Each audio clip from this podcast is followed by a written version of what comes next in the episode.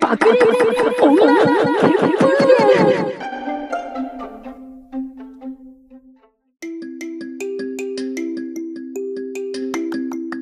このラジオは18年来の親友である吉原と滝原が日々考えていることやばかった出来事人生世界などについて自由に語り合うラジオです妙齢の女性がエキサイトしているラジオがお好きな人はよかったら聞いていってください社会にメンヘラという言葉が浸透しメンヘラと言われる人々の生態が広く認知された昨今メンヘラを自覚し名乗る者メンヘラとの共存に悩む者望んでいなかったがいつの間にかメンヘラとなっていた者挙句の果てにはメンヘラ製造機と称されるゲリ弁のような存在まで現れる始末世はまさに大航海メンヘラ時代ここに人生の途上での事故によりメンヘラに造形が深くなってしまった女たちがいた滝原です。こんにちは、吉原です。メンヘラの話をしようじゃないか。メンヘラの話ですか。メンヘラの話。うーん。メンヘラ、メンヘラね。 なんか、うん私が自覚したのは、うん。えーっとね、大学うん。 1年生ぐらいの時はメンヘラでした。ああ、もう、己がということ。あ、そうそうそう、己がメンヘラでした。あのね、メンヘラ、後天的にメンヘラに なった。そう。みんな知ってるメンヘラって努力型でもなれるん だよ。そう、それ先は、天的メンヘラもい るし、努力型のメンヘラがいる。そう、努力 型のね そうそう、私は努力型のメンヘラで、まあちょっとじゃあ先にその話をさせていただくと、うん。当時付き合ってた、大学生になって初めて付き合った、えっ、と、彼氏がメンヘラだったんだよね。 こいつがまたすげえんだ。そう、竹原さんと私はもう18年の中なので、まあその時々あったいろんなことを都度ね、やっぱん。ね、共有して、別に日がね、空いてるわけでもなくて、ずっとこう、リアルタイムぐらいで、そうだね。。ね、う、うんん。こう、共有してるので、まあ多分私のメンヘラ期もご存知なのではないかなっていうような感じですね。存じ上げて ます。なんかね、あの、まあ、大学生、大学になって、まあ、楽しい時期で、うんなんか、年上だったから、年上が全員かっこよく見えて、わかるわか る。年上の男っていいんだよな。どんなにブス でも。そうそうそうそう。で、まあ、付き合って、で、うん付き合る前はそんな風に見えてなかったんだけど、付き合ってみたら、うんう本当に、こう、女友達とね、カフェで、まあ、イタリアントマトとかで美味しくこうケーキとか食べてお茶して る時に、なんとなくうん。そうそうそう。本当になんか、1分おきぐらいに、どこ、え、なんで返事ないのみたいなのが、バババババババって連絡が来たり、あとうん着信履歴かな。電話がこう、バーって何本も入ってたりして、焦るっていう。そう何しすごているのみこうなんか夫に王道だよね王道のメンヘラあたいなそうそうそうそう。で、うんうん喧嘩しした時は、なんか、なぜか自分を責めて自分の頭を自分で殴るっていう。うん、うんって言いながら、ちょっと待 って本当にそうん、うんって言いながられそこだけメンヘラじゃなくてちょっと面白い じゃんちそうょっとギャグを挟んでくんじゃないよいや、本当に、本当にそう、そうだったんだって。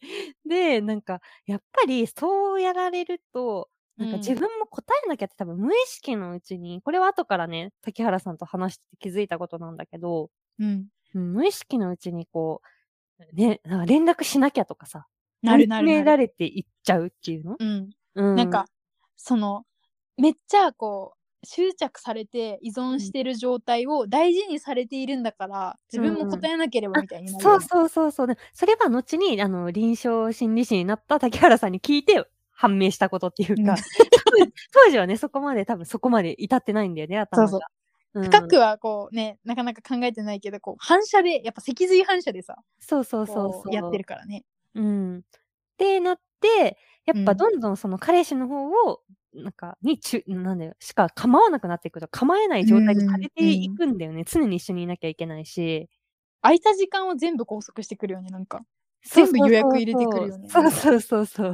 まあ、どこ行ってもね、同じ大学だったから、まあ、ほんとどこ行ってもみたいな感じで、うん。うん、なってて、うんまあ、こうやっぱ消耗してるのはな、やんわり気づいてるんだけど、ちょっと離れられないみたいな、うん。うん、ところになって、で、やっぱ気づいたら、その彼氏にばっかり注目して構ってるから、友達とかを結構ないがしろに無意識のうちにしちゃってて、誘いとかなんか蹴っちゃうんだよね、なんか。うーん。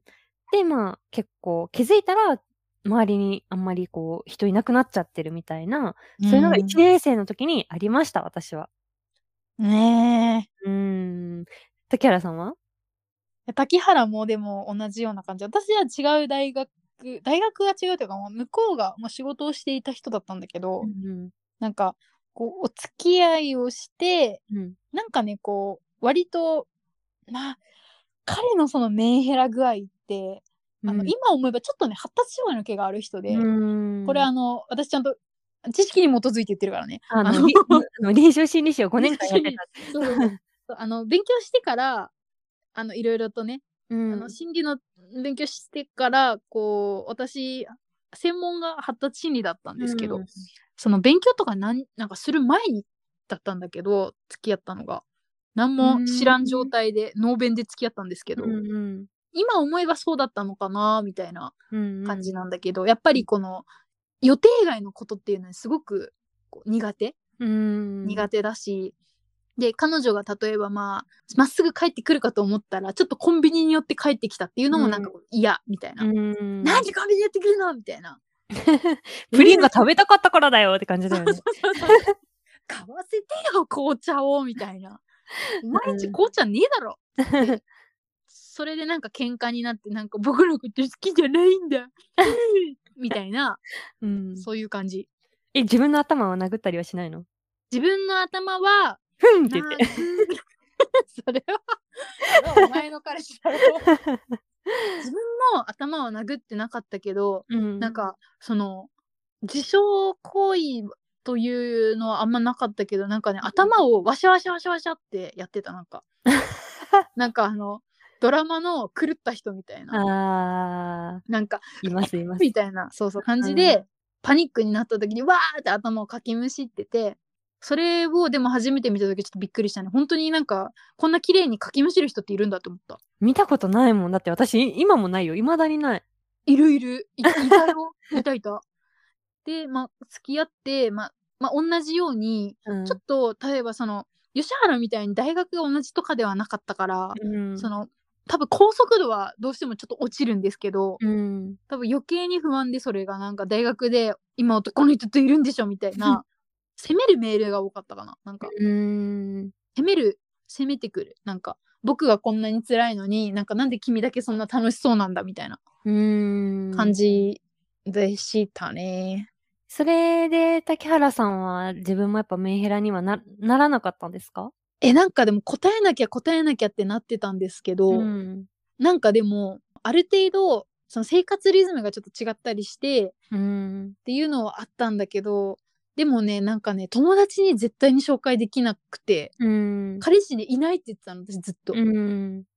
でもその時はなんとなく言わなくていいやって思ってるって自分をごまかしてたけど、今思えば普通になんか「いや別れろよ」って言われるのが目に見えてたからだと思うなんか別れられなかったでも。うん、そう、別れられない。そう、私もうん、一年、まあ一年、 私にしては長いんだよね、一 年って。結構すぐき切り切るときは切るもうんん、ね。なんかね、多分秋っぽいというか、一人がすごく好きだからさ、なんかこうんう、拘束されたりとかっていうのが、うん苦手なんだよね。で、拘束されちゃうと、ちょっと辛いなってなっちゃうから、あと面白い人じゃないと愛せないもんな。うん、まあそのおもろの話は、またどっかでします。我々のおもろの話そうだね。うん、まあっていう感じなんですけど、うん。 私はこう、努力型のメン ヘラ。僕がたの。そう。ね。うん。で、やっぱ別れたらもう大丈夫になった。もう友う達大事にできるようになったし、うん。うん。別れた後じゃねでも、うんあの、一番少年バカ来るのって。別れた後メンヘラとの付き合いにおいて一番大変なのってやっぱ別れる時じゃないあ、別れるときは、 もう大変だったよね。うん。うん某キッチンに駆け込み、うん。某、某刃物を。某じゃないよ。某キッチンに駆け込んで、某刃物を突き出されるならまだ逃げればいいんだけど、 うん。自らに当ててた、彼は。某刃物を。うん己をね、人質にするという己を行動人手段質に、そうそうそう。なんか、まあ、逃げれるじゃん、その突き出された場合は、うん。なんか窓とかさ、うん。まあ危ないけどね、それもすごい危ないけど、うん。危ない危ない。怖い怖い。相当危ないんだけど、まあ、でも、己を人質に取られるのも、すごく、なんか、昼ドラだって思った。昼ドラ。そうん。う。なんかさ、昼ドラしてくるよね、あいつら。昼、あ、そう、え、竹原さんは 別れる時どうでしたあのね、みんな、我々、この爆裂女血風伝、なんと元彼の刃物で繋がっており ます、絆が。めったにないけどね、そんな。あるのかなそう。えーま、でも、ある人はあるのかもしれない。その、マジョリティではないかもしれないけど、う。うん。あるのかもしれないね。やっぱり、あのね、これお互い実はし、あの、なんかね、後から知ったんだよね。お互いに刃物をだ突き出されたっていうのまは、あ、それなかなか人に言えないから ね。そう。それをお互いに話したとき、えーあんた もうちら刃物友達じゃんってなったんだけど、ハモトもね。刃物友だったんですけど今、。今噂のハモトもじゃないそう、今噂の刃物突き出され女たち、略してそうそうそう刃物も。うん、ハモトも。うんう。ん。あれは、私もね、突き出されていて、私はあの、別れましょうっていうのを、あの、別れましょうっていうのを二人きりでやるとやばいっていうのがあったから、うん。もう、あの、お店でやったんだよね。その、うん。喫茶店かなんかで、で、うんここ、こう、こう、こういう、こう、こういう理由で、うん一緒。にいられませんと。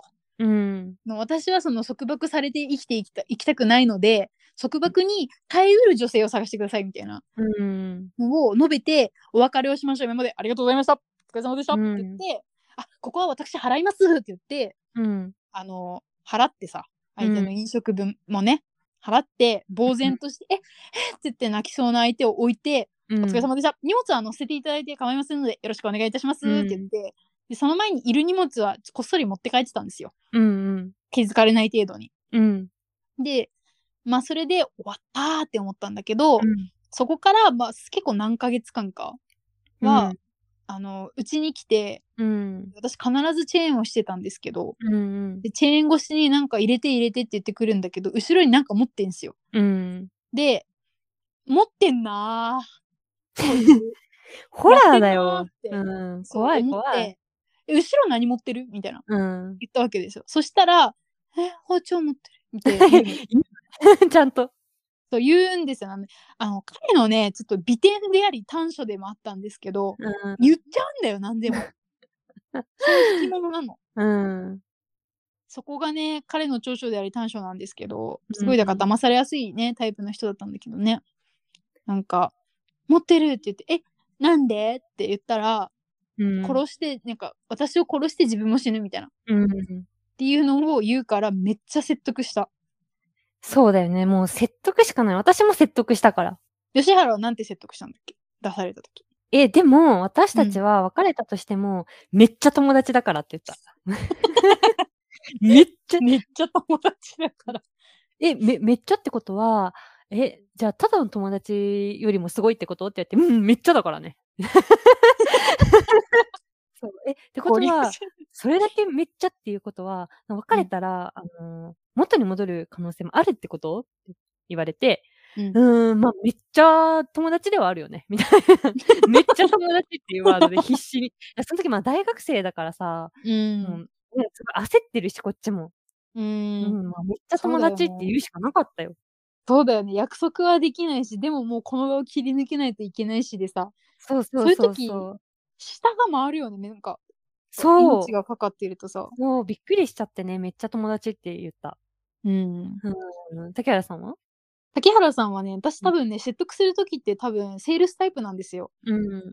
だから、なんか、あ、もしかして、死んだら一緒になれるって思ってるから殺そうとしてるってことってうん聞。いて、そうって書いて、あ、もうね、多分ね、それは間違いないよって言って、なんでだと思うって言って、え、わかんないって言うから、仏教ではうんあの心中した者同士は一緒にはなれませんうちは仏教なのであなたのうちも仏教ですよねって言ってうん。言ったであのその知識は普通に嘘論破したのね。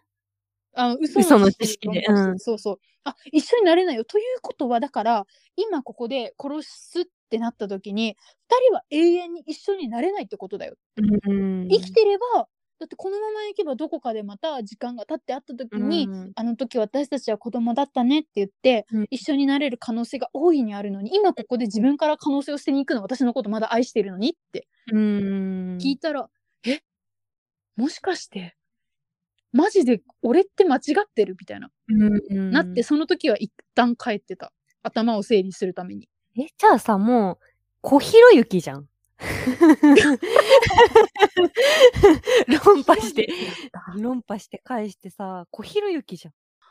じゃあつまり私はあの時スパチャを、うスパチャをもらいながらうん。論破してたってことか。うん、そうそうそうそう。なるほど、なるほど。あのー一緒に死ぬ、死ぬと、あの、一緒になれるっていうことは、それって、あの、あなたの感想ですよねうんって言ってたんですそうそう、小ひろゆきだったんだよ。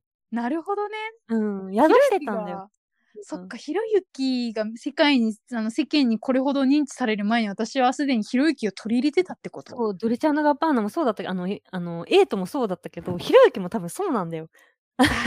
10年ぐらい前にやっ。ぱ 自分が怖いわ。やっぱこうやってなっちゃうか。時代先取っちゃうんだよなうん、先取ってたね。だいたい10年ぐらい早いから、まだ誰も追いついてないけど。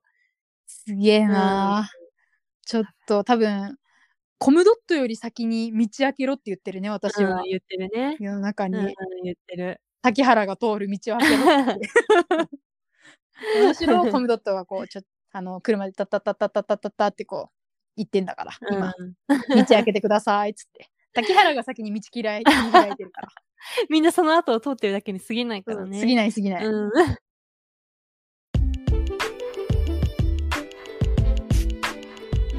お知らせ我々爆裂女血風伝はツイッターもやっております爆裂女血風伝で探していただいてフォロー1でバイデン大統領をフォローしているアカウントが我々ですよろしくお願いしますそうですねまあメンヘラーっていうのはやっぱ自分でもこう抑えが効かないんだろうねね、わかんないんだろうね。多分、その、うんメンヘラ状態って、こう、うん視野がすっごい狭くなってる状態なんですよ。そうだよね、うんうんちょっとね、うつ状態になったりする人いるからさ、うんそうなるとやっぱり、こう、視野は狭まっちゃうから、うんそうなるとどうなるかっつったらもうあんたもうそりゃあ1か100しかないわけよね辛いだろうねんあれ。そうだね。でもやっぱ、先天的なものはわかんないけど、何かのきっかけで、だから努力型のメンヘラじゃん、私は。だったじゃん、うん、だから、あのやっぱ努力しなくなったから、メンヘラじゃなくなったからさ、やっぱ、うん、すべてに通じるんだよ、努力ってきっと。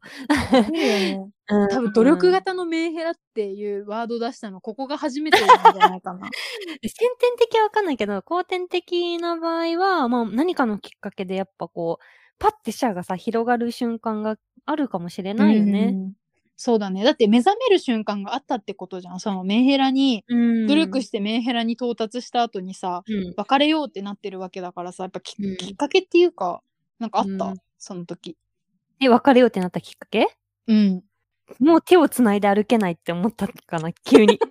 急に、ああ、でも、急に来るよね、そういうの。急に来た。なんか、うん。前触れもなく、手をつないで歩いてる時にそう思った。無理ってなったんだ。無理って急に。やっぱ、今までの蓄積もあったんじゃないなんか、うん。本来、こう、束縛がとっても苦手なタイプなのに、うん。いろんな言葉でこう、やっぱり管理されてて、うん。自分もこう、メンヘラ状態になってたんだけど、ふとした瞬間に、うん。わあ、もう行きづらい。ああ、このままじゃ人生終わる。みたいな。吹き出したんだろうね。うん、パって思えた瞬間があって、うん。うん、まあ、向こうからしたらやっぱり唐突だから、う。うんん、こういうのにつながったのかもしれない。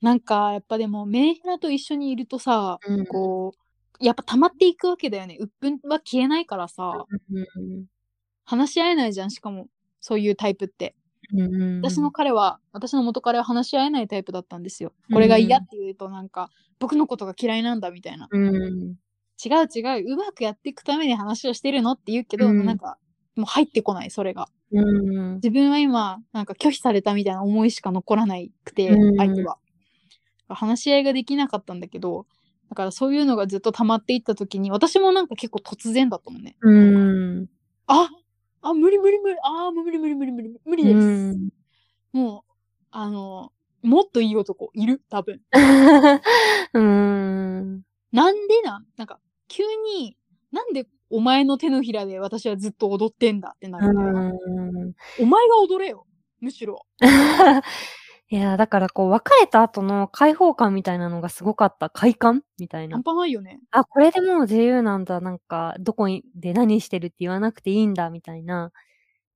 なんかそういう時安心バリ笑顔戻ってこんうん、で友達と遊べるようになったさっきも言ったけどあーそれでかいねそうで友達もやっぱお冷めたみたいな うん催眠から冷めたみたいな感じで受け入れてくれてありがたかったなって思う。うんそういうふうに待ってくれてる友達ってありがたいよねうーん。心配は、うん、すごい多分されてて、うんそこしか見てないから、で、話す内容もやっぱさ、その人とずっと一緒にいなきゃいけないかったから、その人のこととか、その人周りのことしか喋らなくなるんだと思う。うん確かに彼の存在は出してなかったけど私、今思えば一緒にいて怒ったことばっかり話してた気がする友達とってぼかしてはいたけどあー、なんか何の友達なのとかめっちゃ聞かれたんだようね、ん、何の友達とかうん、うん、ぼかして喋ってたりとか、まあ、でも結構近い友達になるとあこれ以上言うとバレちゃうみたいになって、別れろって言われるじゃない なんかあ言えないみたいななんかね友達と喋るの結構辛かっただから、うん、うん、そうだよね。うんえその状態の時ってさ、しかもなんか、何言われても入ってこないしね、別れろって例えば言われたとしても、まあ別れな入いってこなかっただろうね、うんっていう道を選んじゃうだろうし、うん、でも、やっぱりね、言い方変えたら共依存みたいなことなのかなっていう気はするよね。うん、お互いにね、なんかこう、み、なんか、二人だけしかいないからこそ、もう、ん。相手しかいないみたいなさ、この人と別れたら終わるみたいになっちゃうよね。相手がそうだから、自分もやっぱそこに、こう、引き寄せられていくというか、思考がさ、影響を受けるからさ。うん。そうだね。だから、うんあんまり多分ね、いい関係ではないんだろうなっていう気はねする。健共依康存的。な感じじゃないよね。うん。ややっぱりねっぱりね、なんかね、ツイッターでさ、もう本当かは正直わかんないんだけど、うこんう堂本剛のこう名言みたいなのが 流れてはいはきいてて、昨日だったかな、ちょうど。うん。ファンに向けて、うん。僕に依存しないでください。僕もあなたたちに依存しないので、みたいなのを言ったんだって。うん。うん。なんかね、まあ、それファンに言えるの強いなってまあ思うし、なんかそのり。通りだなって思ったの。うえっん。とね、あ、読むよ。うん。僕に依存しないでください。僕も皆さんに依存しないです。あなたはあなたの人生を生きて、僕は僕の人生を生きます。愛は求めるものじゃなくて与えるもの。皆さんとはそんな関係でいたいです。でも、堂本剛に興味がある方は、これからもそばにいてくださいって。ああ。いい言葉ですね。ねえ、なんか本当に言ったかは定かではないけどね、なんかツイッターではすごいバズってた。いや、堂本くんも結構辛かったんだな。ななんか言われたんだろうね、なんかう。ん。何かがあった時にさ、うなんんか、これを楽しみに生きてるのにとかさ、うんあなたを楽しみに生きてるのにみたいな、み。うんうんうん。楽し言わみれにそうすんなみたいな。うん、言 われそう。だからそう、依存しないでくださいみたいなのはね、ほんとそうだなってうん思うね。恋人以外でもやっぱさ、まあうん友達に依存する人だったりとかさ、うん。まあなんか、こう、まあいろんな、まあ仕事に依存する人とかいろいろいるけどさ、うんなんかこう、依存先が一個なのがやばいんだって思う、私。ああ、いっぱいあればいいんだね。そういっぱいたくさんこう自分の好きなものとかがあって、うんまあ、この話はこの友達が一番こうまく聞いてくれるからこの話はこの友達にしようとかさ、うんもうこのなんか恋愛系の話はやっぱこの百戦錬磨の女友達にしようとかさ、うんそういうなんかこういろんな友達とかうんなんかいろんな人間関係人間関係だけじゃなくて、うんまあ、仕事もこの仕事もすれば、まあ、趣味もあってとか,、うんうんなんかたくさんいろんな自分の好きなものうんがあれば依存は多分分散されるからさうんうんうん特にこの人についての依存とか人間関係ってやっぱ人間の悩みって大体人間関係だからさ、うんうんうん、いっぱいなんかこう好きな人とか気が合うコミュニティとかっていっぱい作っておいた方がうんうんいいんだなって思うなんか自立することって依存先がたくさんあることだって思あーなるほどね、う、うん、うん、確かに一個に偏るとねやっぱりだって赤ちゃんってママにしか依存しないしさうんうんそうだと思う大人って依存先がたくさん増えてるからうんあんな風に立ってられるんだと思いますうんね。うんうんなるほど。まあ、一人にね、集中するとされた方も結構しん、まあでも、共依存の関係だと、それはクリアできるんだろうな。ねでも多分友倒れになるんよね。人の、うん人ってやっぱそれぞれさ生き方があって違うからうんうん自分の思い通りには動かないからさうんうんたくさん依存先とか好きなものがねいっぱいあるっていうのが一番なんかこう豊かな人生になるんじゃないかしらって滝原は思うわ。そうですね。うん。うん、そう思います。なんか、うん。まあ、当時メンヘラだった彼らもさ、うん今幸せになってるといいよね。そうだね。なんか不幸になってほしいわけではなくて、本当あの、揉めても刃物を振り回すのをやめてほしい。なんか、そう、 そしれまだいけな。。うそんう、しまいな、刃物は。刃物はしまってって、それだけですね。某刃物はね。う棒ん刃物はしまって、まあ、できれば、うん。ね、言葉で解決しましょう。いろいそろうね話し合ってね。うそれができるようになってるといいよね。そうだね。もうなってるんじゃないかな。10年ぐらい前。10年ぐらいなそのうかだな。ね、うんうん。目覚めてるんじゃないかな、いろいろ。そうだね。まあ、もし、うん会う機会はないと思いますけどね。あったら。そう。やっぱり相手にも文句があって、どうしても話し合いで解決できない場合は、ラップバトルで勝負をしましょう。私 が、あの、DJ をしますので、その時は呼んでください。私もじゃあ行く。じゃあ、ば、あの、 若いそんな血風伝が、あの、審判しに行こうよ。はい。うん、ラップどバっトちル。かまあ、せーいって言いに行くので、ヘイヘイ !Yo! そう、ちゃんとあの音源とかもね、あの、チキチキチキチキっていうやつを持っていくのであー、リリックでも書いて待っていてください。はい呼んでください。 はい。よろしくお願いします。じゃあ、えーっと、今回の一言、竹原さんありますか今回の一言。争いは、すべて、ラップとグルーブで解決しようぜ。ありがとうございました。言葉で殴り合おうじゃあねー